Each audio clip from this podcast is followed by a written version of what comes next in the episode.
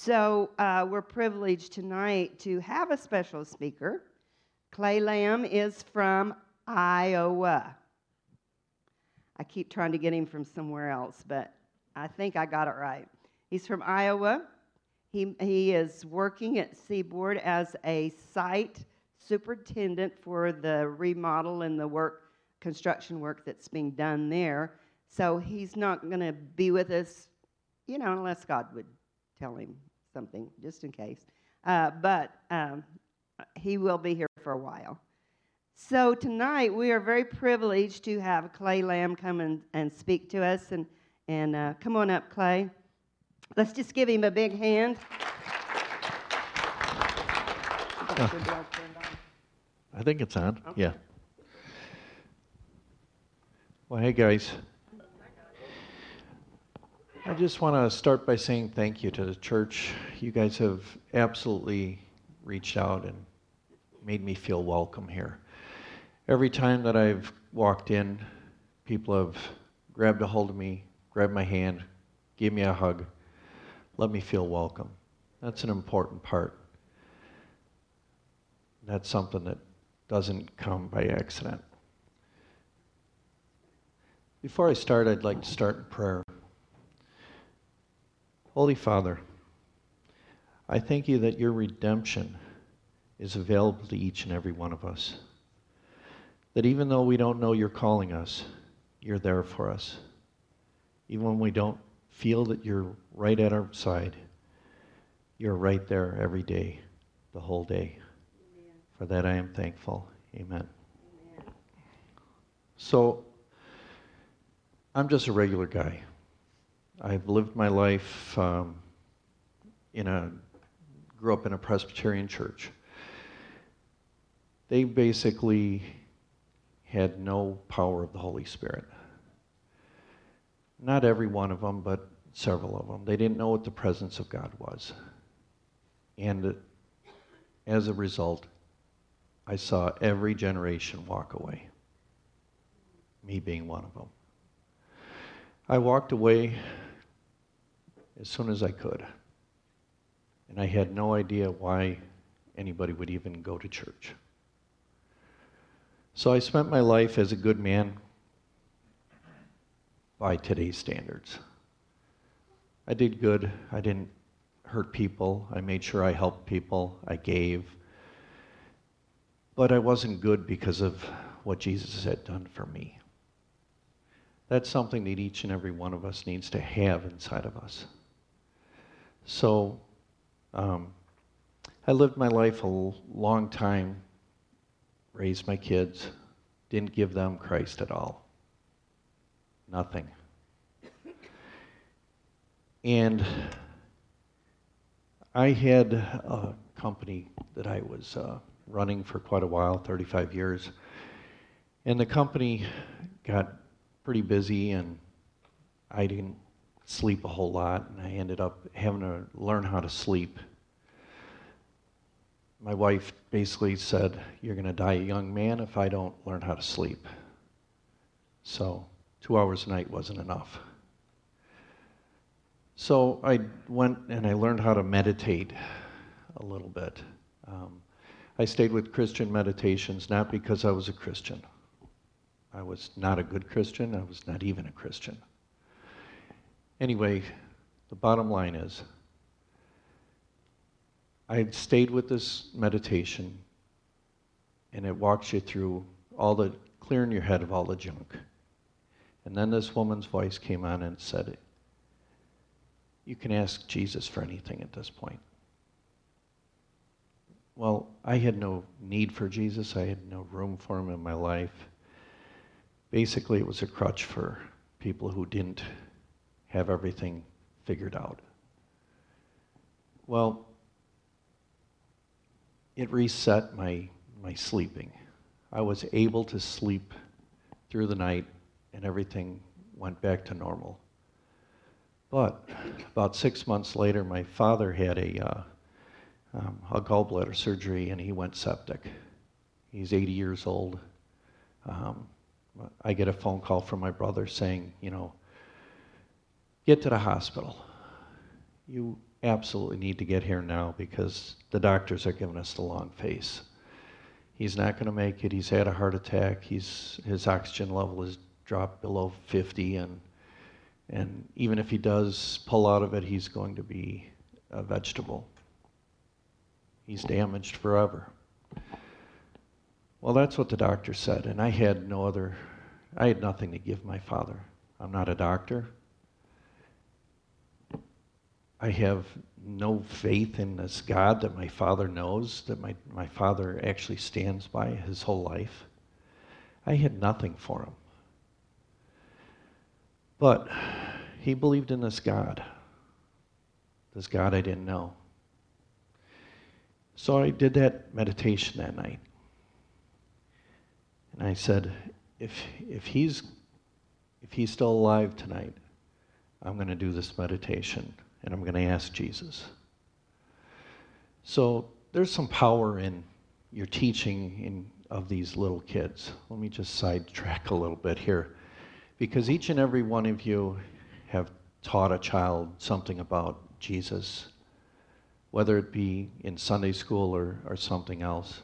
But I remembered something from my Sunday school days of some of an era in my life where I walked away from God but it stuck with me. There was a little pamphlet. Um, I don't even know if it was a coloring or what it was, but it it stuck with me. It stuck with me. It had a picture of Jesus walking down off of the Sermon on the Mount in blue robes. And I just pictured him and I asked him. I spoke to him for the first time in my life. said, I visualized Jesus in the room with my father and myself. And I said, Jesus, please heal my father. I have nothing to offer my father. But whoever this is, this, this God that he believes in, is supposed to be a healer. He didn't, I, I had no idea what he would do. He just reached over and he touched my father on his head. I got an electric energy that went through me, and I was wide awake. So I sleep zero that night. I have no idea how to explain this or what to say to anybody, but I know that something happened and I don't know what it was. I get to the hospital early in the morning. I wait for the, the doctors.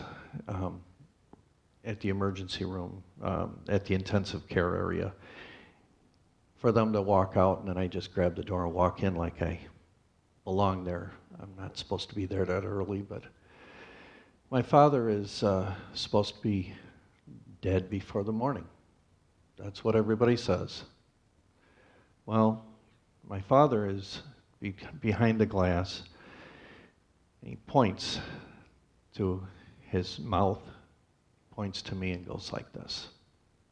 He wants the breathing tube out. So he does that two times.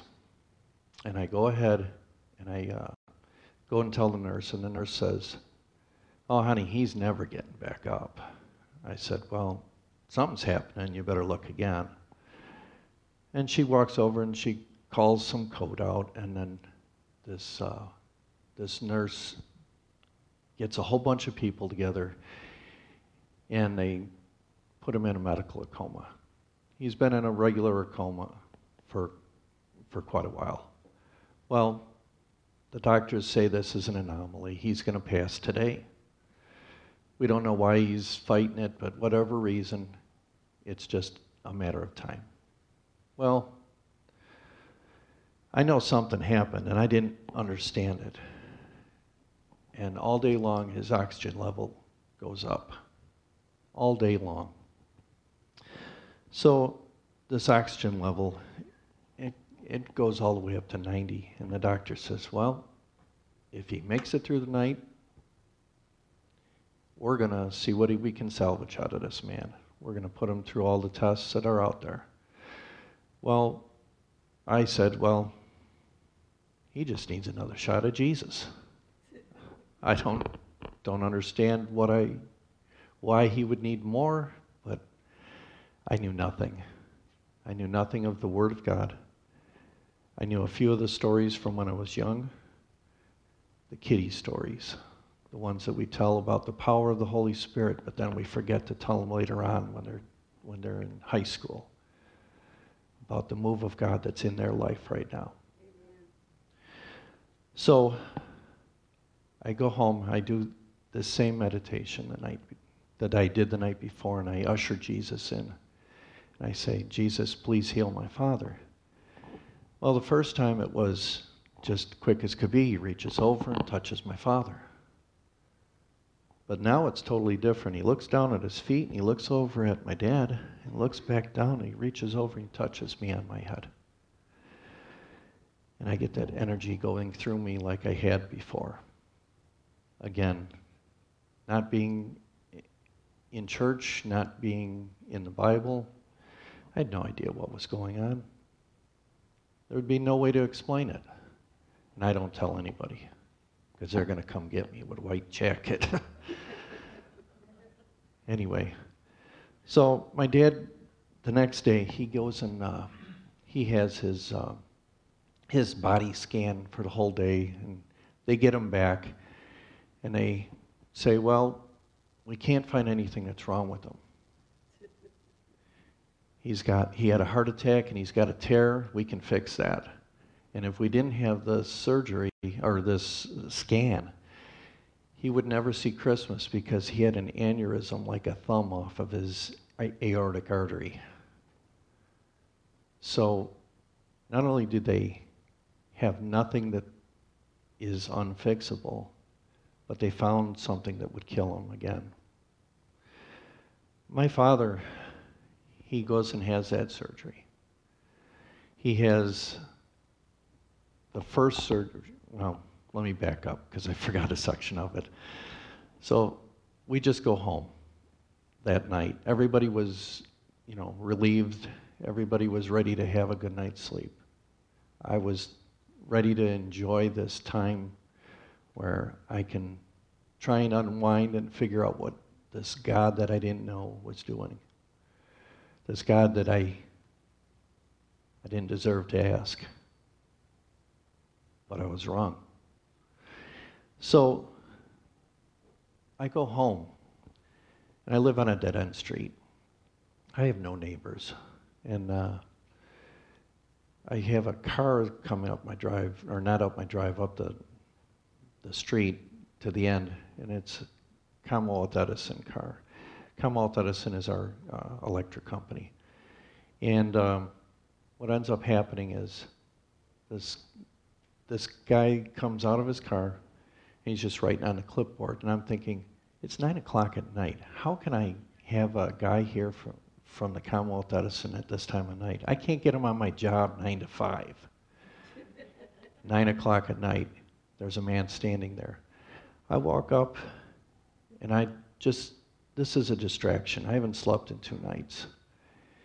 And I say, you know, what do you need to do? And he looks up from his clipboard and he says, he's going to be all right. And I'm not sure what I just heard or what he's talking about, but I'm in construction, so I know exactly how to speak to these guys. I go ahead and I just start rattling off what are we going to do here? What do we need? Why do we need to do it? And how are we going to do it? I'm analytical at heart, and I go right into it. He's real kind, real gentle, and he walks me through it for two minutes, and he says, He's being watched. He's going to be okay. And I say, Well, wait a minute. I heard that. Who are we talking about, and what are we talking about? He says, I don't know. I knew you needed to know it. So here I am I have no words for this. All these things that have happened these three days. And then he says, Do you believe in Jesus? I said, Sure, yeah. He points at my truck. He says, He's in your truck on the way to work. Talk to him. He's in your truck on the way home. Talk to him. And then he grabs me, puts me in a big bear hug, and he says, He's never going to leave you. So I don't know what to say to this man other than have a nice day, you know.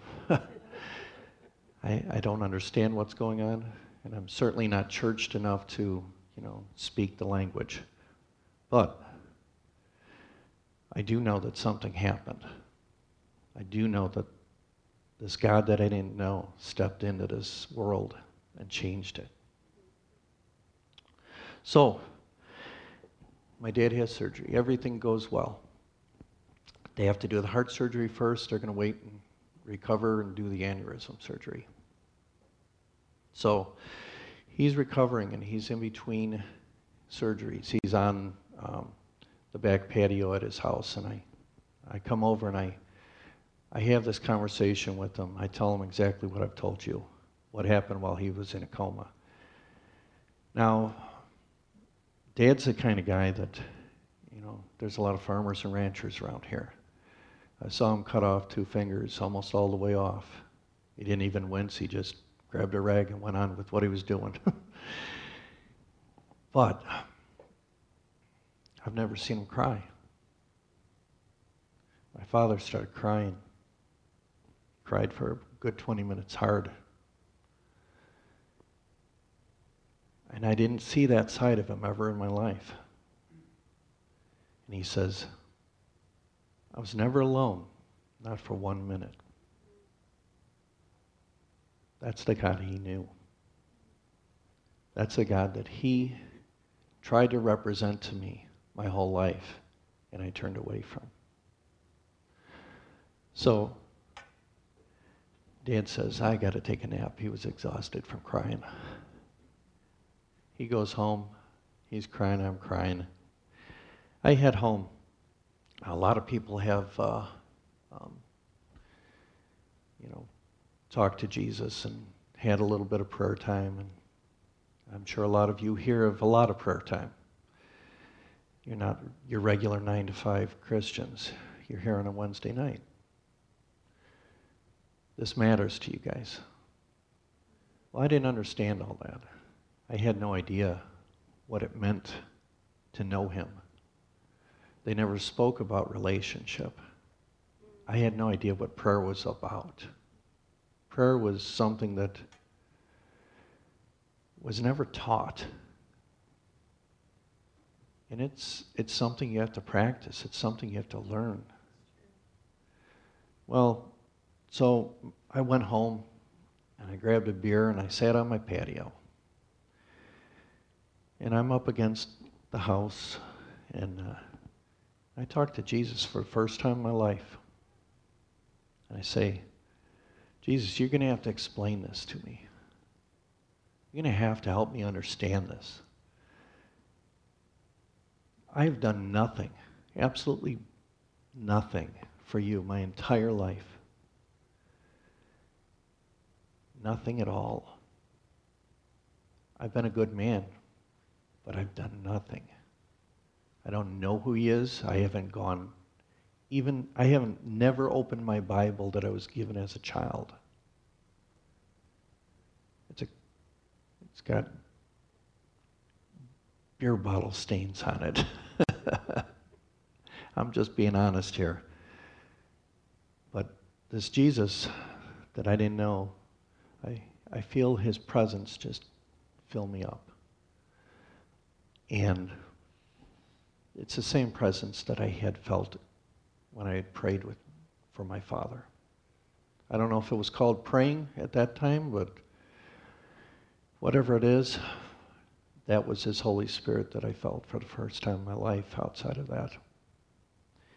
I had no idea how to explain it to anybody,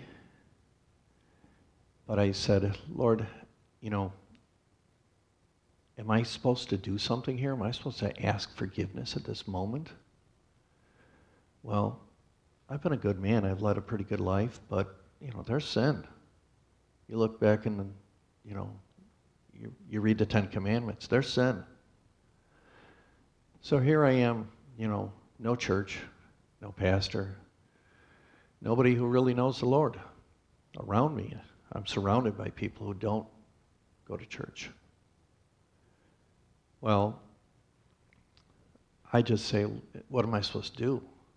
Ask forgiveness in this moment? What am I supposed to do? Catalog all the junk that I can think of? How do you start that conversation? I'm 52 years old. I said, You better pull up a chair. I don't know even where to start, but I, I formulate a sentence. I just, you know, Jesus, please forgive me. And he stops me right there. He already, he saw the things I did. He didn't need to hear it. He just needed to know I was sorry for it. There was not one moment in that, there was not no condemnation, no nothing. His presence just filled me. And I felt his presence wrap around me, and it felt like arms around me. And I was being held in this love that I, the only way I can describe it is it's a liquid love. It, it's a love like something I've never experienced before. It's a love that can't be explained by words, can't be explained by human thoughts. It was a perfect, holy presence of God. Anyway, I don't know how long he held me there. I have no clue if I was um, there for five seconds or five minutes, five hours. I know it wasn't five hours because the family hadn't gotten home from work and school yet, but it was, it was an undeterminable amount of time. And as soon as I was standing up and I knew things, I knew things that I couldn't have known before. I knew that I had been lied to first and foremost. That we have been lied to over and over and over by this world. People don't want to know that God is good unless they really know it's good. He's good. This goodness of God is something that was an urgency that was put in my heart.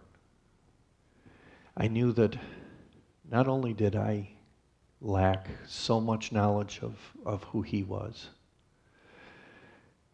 but everybody around me did. Everybody my neighbors, my children. And here I know that in that moment, I knew that the Bible was true and I never picked it up. So I, I needed to get to know this God. I had to spend some time understanding who he was. This God is so patient, so kind. 52 years he didn't stand there with his arms crossed, tapping his toes, saying, Really? I'm offended by now. You know, I've been calling you for, for how long? Not one minute. All he did was wrap his love around me and let me know that I was his, and I will always be his. And I was born to be his. So, all these people around me, what do I do with them? How do I deal with that? How do I deal with all the people that I've let down by not letting them know who God is? Now, I would have been critical of those people that knew God. I would have made fun of them. But now I know truth. Truth changes you. You can never unsee the mountain moving. So now every time that I think something good towards somebody, or if I think about Jesus, His Spirit floods me. And He fills me up. And I'm overjoyed. And nobody can steal that from me. So I go ahead and I spend some time with Him. I, I spent four years in a Bible study with uh, Judson University, and then I, um, I've done several other Bible studies and um, really dug into the Word of God. And I had to do it in an analytical way to start off with, but that didn't all that did was tell me the stories. That didn't tell me what God was doing in those stories. So as I slowed down and I got to know God and I spent some time really digging in to what he was saying, I was able to see things in the Bible that I never, never would have seen before. I saw Jesus all the way through. I read Job. And I don't know if anybody's ever read Job and seen Jesus in that book. It is, it is way far away from anything to do with Jesus. But what does Job say? He says, if only there was an advocate here. If only somebody was there to stand between me and God and make me righteous once again in his eyes. That's what Jesus did for me. He stands in the gap and he makes me holy enough to receive the Holy Spirit. And I'm so thankful for that. I have no idea what I would do without this God that I didn't know. And I know so many people are out there that um, struggle with religion. And that's just what it is, it's religion. But when we turn it into a relationship, a relationship changes things you know, if, if, if I meet somebody on the street and we say hello, we just, you know, it's, it's not really knowing the person, it's just, you know, being cordial. But if we take a drive and we have to go somewhere, we get to know each other a little bit more every time.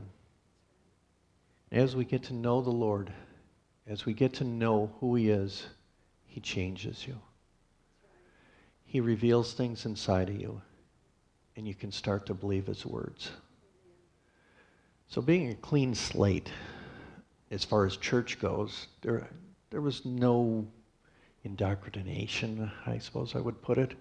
The churches didn't have any hold on me. I didn't have preconceived knowledge of what the church really was. So I believed the Bible. I had no choice but just to believe what I had read about the Bible and this Jesus that I was coming to know. So as we come to know him through his word and we believe his word, if we believe his word, the world changes. We can believe for people to be healed. We can believe for people to be changed. We can believe for the mountain to move. Over my short period of time as a, uh, a Christian, I'm nine years old. I'm just a little kid running around his knees still. And I'm, I'm so happy to be at that age.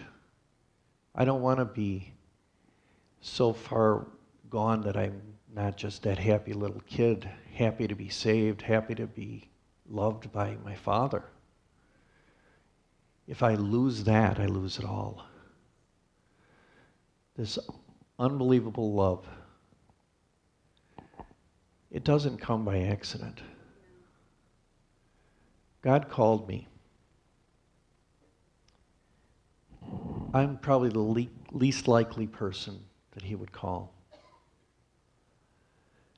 And I know Paul talks about it when he had to knock him off his donkey and teach him a little lesson and prove to him that he was God. But in his own way, God did that same thing to me. God changed me. You know, some people need a little nudge on the back, a little, you know, pat, knowing that, you know, Jesus loves them. Some people, people need a, a swat, some people need a boot. I suppose I needed a boot um, because I was so cynical. I was living a life with only one thing in mind. I was a founding member of Clayism. I'm the only member but I was a founding member. There's nothing in it for anyone else or myself. And my theology changed overnight. The minute that God touched me, the minute that I knew it was Him, the minute that I could accept that it was Jesus in my life, I could no longer live a life of clayism. and dying to myself is what's been going on for the last nine years. It's a process, guys. Doesn't happen overnight.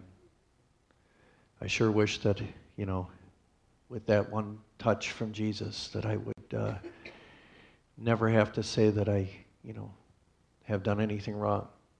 But I can't. What I can say is that He's changed me completely. I can see people for what He sees them as. I can see past what their sin is to what He created them to be. I'm not saying that I can live in that, that light every day, every moment of every day. But what I can say is that if you keep reaching out to Jesus and you keep trying to see people the way that He sees them, He'll show you that. He'll show you how much He loves those people. And when you step out in faith, He will reward you. As you pray for people, He'll move the mountain. You can't move the mountain unless you're going to believe, though. Right.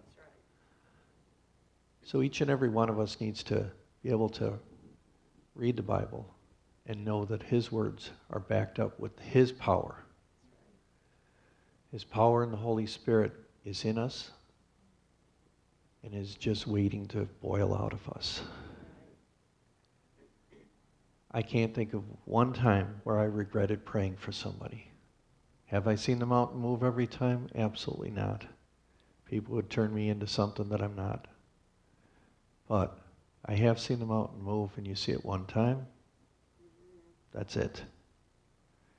You can't turn back. You can never look at it the same way again. So I'm going to grab onto that next little baby, and I'm going to pray for that baby. Whatever happens, I'm going to give him everything I have, which is nothing but Jesus. So, guys, I, I think that uh, all I really have to offer you is what God's done in my life. And He is, I'm nobody special. Well, I am in His eyes. But knowing that you're loved is half the battle. Once you know that you're loved, and you know it down deep, that He loves you more than you could love yourself, your whole world changes. And nobody can steal that from you. It's worth more than all the gold in the world. So I'm going to just close in prayer. But before I do, does anybody have any questions? I'm more than happy to answer any questions if anybody asks. What brought you through our front door? Well, I wasn't going to go to your church. I was uh, actually I was praying and fasting, and uh, everywhere I go, I try and uh, find the right church. I have to travel quite a bit for work, so it's here and there and everywhere. And wherever I go, I try and find a like-minded believers that are going to feed me, and maybe I can help them. And in the end, I was going to go to some church on the other side of town. I don't remember the name, but it was supposed to be open at that time that I was going there. I got there and they weren't, the doors were closed. Nobody was there. So I drove back around here and everybody was walking in. And so I decided, well, we'll give them a try. so it's not like I go church shopping. It's I go church shopping for one that is filled with the Holy Spirit because I cannot waste any more time in my life. Here I am. I'm 61 years old. You know, I'm not a spring chicken, but I'm not old. I need, I need the Holy Spirit to build me up and keep building me up each and every day. We have, um, we have no excuse for us not to go after God. I seem to like I, the story of uh, Jacob. Just as he's going to get back to uh, his brother and uh, Esau, and he's over by the, uh, just about to cross over the river to meet his brother in the morning, and, and he wrestles with God all night. And I keep thinking, I'm not letting him go either. I have nowhere to go but in his arms. So I grab a hold of him by the big toe if I have to, and I'm going to enjoy grabbing onto him until he blesses me. And he's blessed me over and over and over. He's blessed me with you guys. He's blessed me with this church. I walk in the door and I look at the library and I know that I'm in the right place. I know you're thinking of getting rid of the library, but I walked into that in the door and I and I saw the types of books that are on your shelves and I knew that you were welcoming the Holy Spirit everywhere you go. The Holy Spirit is a big part of this church. And it's a big part of Jesus' church because it is his church. So, anybody else have any questions? You got one?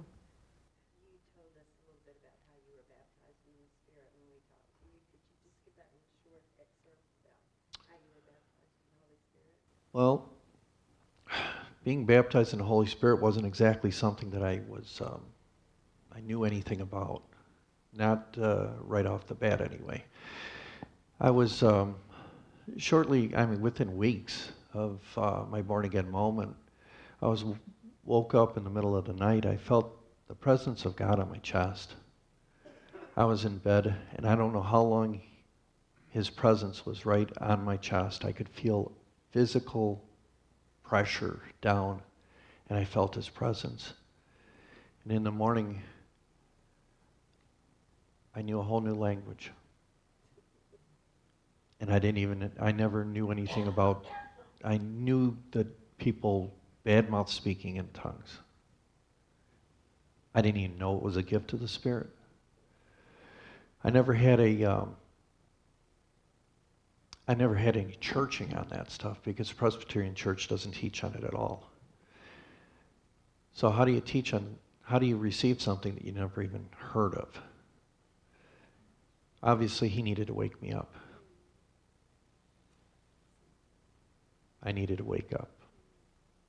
Did you have a question? Oh, you had a question. Dad still alive? my dad is alive today. He's He's awesome. He, my father knows just how blessed he is. My father has never wavered in my life as far as his ability to understand that he and God have a relationship. But he's from a generation that we don't talk about things. We don't talk about your health. We don't talk about politics, and we don't talk about God at the dinner table other than saying that quick little prayer. That's got to change each and every one of us needs to step out and talk to our neighbors about how good God is. Because if we don't tell our neighbors how good God is, then they die without Him. If they die without Him and we keep our mouths shut, shut about it, it's our fault. We've got no one to blame but ourselves. The pastor here isn't the only one that has to talk about God. It's everybody's responsibility. Everybody needs to have compassion towards one another, have compassion towards, you know, somebody at work. I can't tell you how many times where I've felt like the Lord was leading me to some young man at work. And I'll start talking to him, and the Lord will show me something about him sometimes. Sometimes it'll be just a little something about their life, and then they open up to you. If you can get them to open up to you, they'll consider Jesus as a viable option. Once they consider him and they, they welcome him, God will do the rest. He's so good at it. It has been our honor to offer this message today. If you would like to partner with us as we continue to bring the Word of God, we would ask that you prayerfully consider supporting Victory Center with a financial donation. You may do so today via the online giving portal at victorycenter.org. Thank you.